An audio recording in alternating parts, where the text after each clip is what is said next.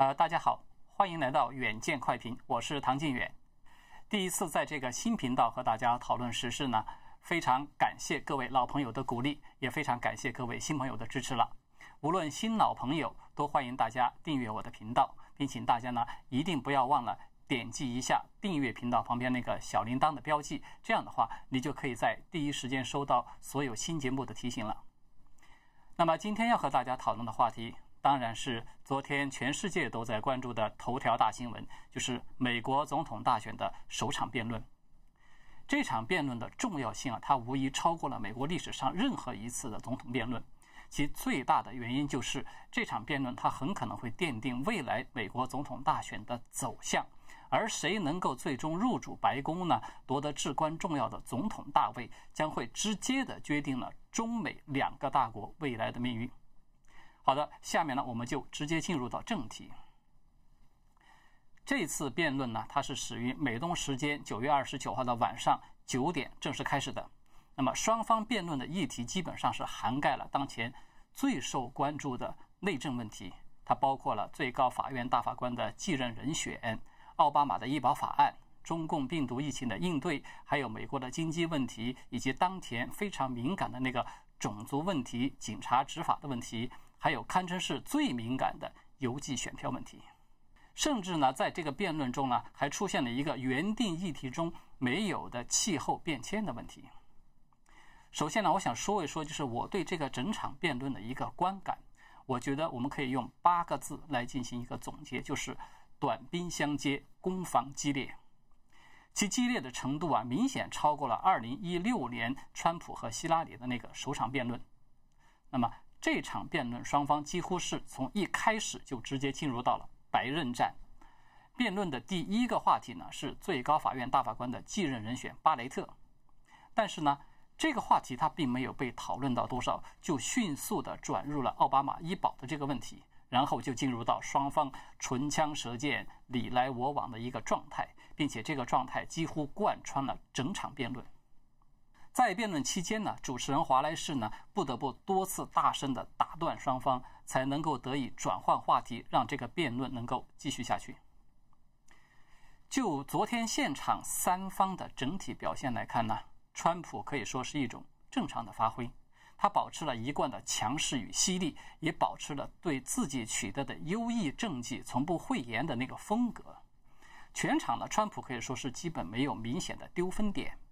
而拜登的表现呢，可以说是有一点出乎我的意料的。我们客观的说，这几乎可以说是拜登参加此次总统大选以来的多次辩论之中表现最好的一次了。当然，尽管拜登呢，他在整体上仍然是明显的落于下风，而且呢有多处丢分的地方，我们待会儿会详细的来讨论。但是呢，相比拜登此前啊，他频频在公开场合掉链子，出现那种大众已经有点习惯了的认知障碍和语无伦次，拜登昨晚的表现可以说是超常的发挥了。当然，这个里面呢，很可能有使用了耳机作弊的嫌疑。也明显有主持人华莱士的帮助，我们甚至不排疑还有药物的作用。可能有朋友已经注意到了，我刚才说的是三方的表现，而不是我们传统说的是双方，就是因为这个华莱士他的确有拉偏架的行为。在辩论中呢，华莱士专门有提问了川普关于他的报税问题，但是呢，他却只字不提拜登儿子的那个腐败问题。他还主动的提问了，就是原定议题中没有的那个气候变迁问题，这个明显就是给拜登的一道送分题。华莱士啊，他在辩论结束以后呢，曾经有发过一条推特，呃，大概意思就是感谢大家的观看。它的内容其实是很普通的，但是呢，网民的反应呢却是出奇的激烈。他发出去才七分钟的时间，就收到了七百多条的评论，几乎是一边倒的指责他，说他不公平，偏袒了拜登。结果呢，他只好删除了这条推文。而川普呢，更直接在自己的推特上贴出了一张图片，画面就是川普对决拜登和华莱士两个人。当然，我们从这个角度上来讲呢，华莱士可能是本次辩论一个真正的失败者。好的，下面我们再来聊聊双方在这次辩论主题中几个最受关注的话题，或者说是最受关注的亮点。首先呢，第一个问题就是双方最有威力的那个对冲战，就是川普呢，他被主持人追问了他的报税问题，而川普呢，则追打拜登儿子小拜登的巨额贪腐的问题。刚才我们说了，这个是主持人其实有失偏颇的一个地方。但是，川普在报税这个问题上可以说是应对得当，他并没有显得很被动。川普在回答的时候啊，抓住了两个要点。第一呢，他说《纽约时报》的报道那个数字是有明显的错误，他交的税呢至少有数百万，根本不是这个报道所说的七百五十美元。而且呢，他多达一百八十页的那个税表呢，正在国税局的审计之中，只要审计之后就会对外公布。第二呢。川普并不隐晦自己有合法避税的一个行为，但是他当场就指出，这个被认为是有漏洞可钻的税法，它恰恰就是在奥巴马和拜登主政时期制定的。这个其实是一种非常犀利的反击，它等于是以彼之矛攻彼之盾，对吧？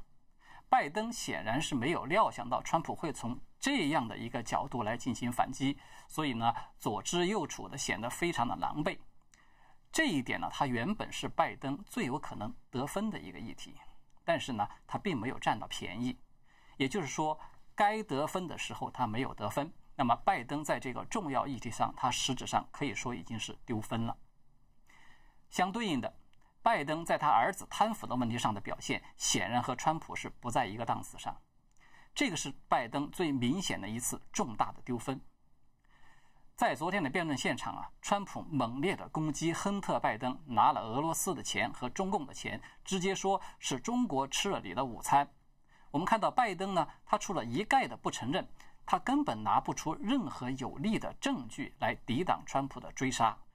而且呢，拜登最失败的一个地方是，当川普严厉地指控拜登的小儿子亨特·拜登从莫斯科获得了数百万美元可疑的资金的时候呢。拜登却不停地强调他的大儿子曾经在伊拉克服役，是一个爱国者等等，这显然是避重就轻一种心虚的表现嘛。我们看到川普呢，他毫不客气，马上就指出来说：“拜登你在偷梁换柱，我们说的是你的小儿子，不是你的大儿子。”那拜登他只好故技重施，用“我的儿子没有做错任何事情”等等来进行搪塞，非常的苍白无力。那么第二个问题。是拜登的健康问题，以及因此而延伸出的他的作弊嫌疑的问题。这个问题他并没有出现在双方的这个辩论现场，但是实质上它是辩论不可分割的一部分，也是一个非常关键的问题。因为拜登的健康状况，它事实上已经成为本次辩论大会的一个隐形的主题。我们都知道，早在辩论之前的几天，双方其实已经围绕着这个主题交手了几个回合了。首先是川普公开的提出来，要求双方都要接受药检，因为拜登在过去的几次辩论中的表现好坏差异太大，所以川普就严重的质疑拜登是借助了药物来提升自己的状态。但是呢，拜登拒绝了这个提议。然后呢，就是川普团队又提出来说，要在辩论之前。由第三方来检查双方的耳朵，就是要看看他们有没有使用那个微型的电子设备来获得提示，因为这显然是一种作弊的行为嘛。拜登呢，他在前几天原本是同意的，但是在昨天辩论正式开始之前突然反悔了，他拒绝。这个其实，在气势上呢，拜登已经就输了一大截，就是凸显他心虚。要知道啊，拜登在这个问题上他是有前科的。他在今年的五月份接受 CNBC 的采访，回答问题的时候，不小心就说漏了嘴，突然间来了一句：“他们能否把声音开大一点？”事实上呢，拜登在昨晚的表现超出一般人事先的预料，这个作弊的嫌疑的确是比较大的，因为在辩论结束没有多久之后，就有不少眼尖的网友从这个现场的直播画面中。抓到了拜登的胸前有一根明显的线，在他的袖口呢也有一个明显的不属于正常情况下该有的东西。呃，说实话呢，我对这一点并不感到惊讶，因为在2016年希拉里和川普进行辩论的时候，就被抓到在他的腰部有一个明显的、很规则的一个凸起物。也就是说，在大选辩论会上屡屡爆出作弊的嫌疑，这个似乎已经有点成为民主党总统候选人的一个传统了。我基本可以肯定，所谓的主流媒体不会报道这个重要的细节。但是呢，美国的民众并不都是傻白甜，对吧？所以，这个作弊嫌疑的行为，它对很多习惯了讲究诚信的美国的中间选民来说，它仍然是会产生相当大的负面影响。那么第三个问题呢，就是最近争议非常激烈的那个邮寄选票的问题。我们看到这个辩论的双方啊，在昨天临近结束的时候，针对着邮寄选票爆发了新一轮的激烈的交火。拜登呢，他强调说，这个邮寄选票是多少年以前就已经有的惩罚。他甚至举出川普本人为例，说你自己就是在佛罗里达州注册的选民，所以你自己就使用了邮寄选票的方式啊，你为什么要反对这个邮寄选票呢？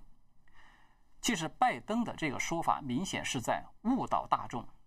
因为川普投票的方式严格来说并不是他们昨晚争论激烈的这个邮寄选票，而是过去存在已久的叫做缺席投票。这个所谓缺席投票呢，它是指选民如果说因为工作、因为旅行啊等等因素，他不能够在大选日当天直接前往投票站去进行投票的时候，那么他就可以通过提前申请的方式来获得选票，填写那个选票之后再把它邮寄回去。但是，川普和拜登激烈辩论的那个邮寄选票呢，它并不是刚才所说的这个缺席投票。川普指责说，有可能出现大规模舞弊的这个邮寄选票，它是民主党目前正在力推的，就是它是由州政府给每个居民主动的邮寄一张选票。那么这二者有什么区别呢？最关键的区别就在于这个选民资格的认证。缺席投票，它其实是需要选民事先主动的提出申请，被政府机构确认你具有合法的投票权之后。你才会获得一张选票，所以这个缺席投票它相对来讲是安全有效的。但是民主党所推广的那个邮寄选票，它却没有这个选民资格认证的程序，这完全有可能导致很多非法移民或者是根本不具有投票资格的人也会获得一张选票，甚至很多已经死亡的或者说是已经搬迁的居民，他都可能会收到一张选票，这里面就可能存在着舞弊的空间了。那么，拜登在昨天的辩论中呢，他是完全混淆了这两个概念，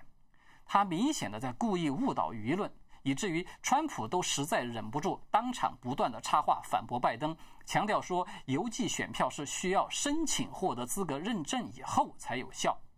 所以在这个问题上，拜登他是明显的丢分的，因为在轮到川普发言的时候。川普啊，就是如数家珍一般的，他列举了一大串的证据和实例，来证明民主党所推广的这个邮寄选票，事实上已经出现了作弊的混乱。